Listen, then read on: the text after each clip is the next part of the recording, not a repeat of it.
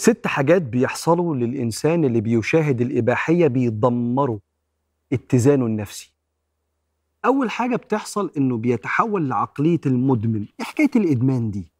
عقلية المدمن هي آه، نشوة عالية بأقل ألم. المخدرات كده. كم هرمونات السعادة من غير أي ألم ولا تعب.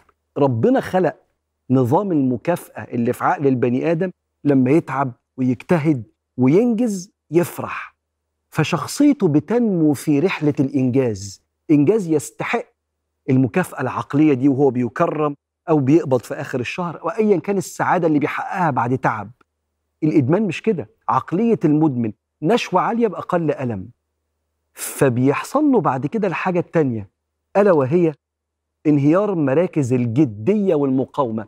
ال prefrontal cortex الناصية الجبهة عند البني آدم هي المراكز العقلية اللي فيها التعبير عن الشخصية وصنع القرار وقوة الإرادة والتمييز ما بين الصح والغلط والجيد والسيء.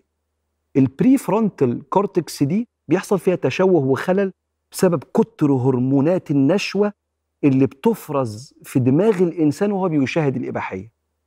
عشان كده ما تستغربش من وهن الإرادة عند من يشاهد الإباحية لأن حصل خلل في مراكز الإرادة والقوة عنده في العقل.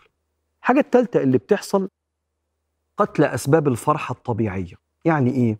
ضربت لك مثال قبل كده لو كلت برطمان عسل شربته شربت حفنة سكر وحد اداك أي فاكهة مسكرة مش هتحس بيها.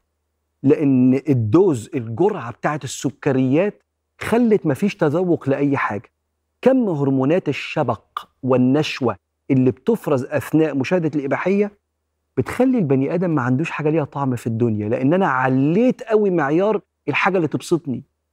دقت حاجة عالية قوي فبقى آه، ماتش الكرة الجميل آه، القعدة مع الأهل أي جدة أو اجتهاد في حاجة ليها تمن وليها قيمة لا اكتراث مش مكترث بسبب اللي حصل في دماغي من هرمونات النشوة الشديدة. رقم أربعة آه. بص الاتزان النفسي بينهار إزاي؟ عند المتجوزين.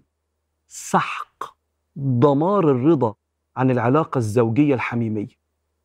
لأن ربنا سبحانه وتعالى خلق الراجل في ميل طبيعي للمرأة. طب يا جماعة حرام. طب استنوا لما نتجوز عشان يبقى المتعة دي في الحلال. اتجوزنا استنى. ده في حاجات بتشاهد في الإباحية مستحيل تتعمل في الجواز الطبيعي.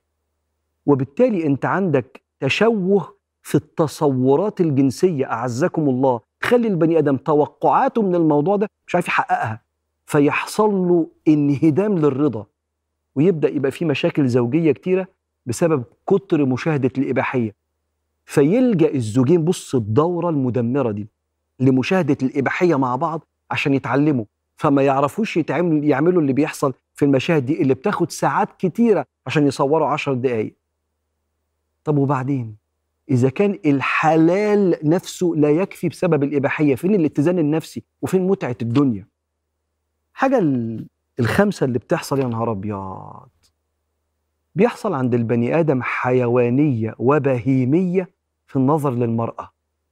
آه لأن أغلب الأفلام الإباحية أعزكم الله تبقى عبارة عن مواقف حصلت بالصدفة.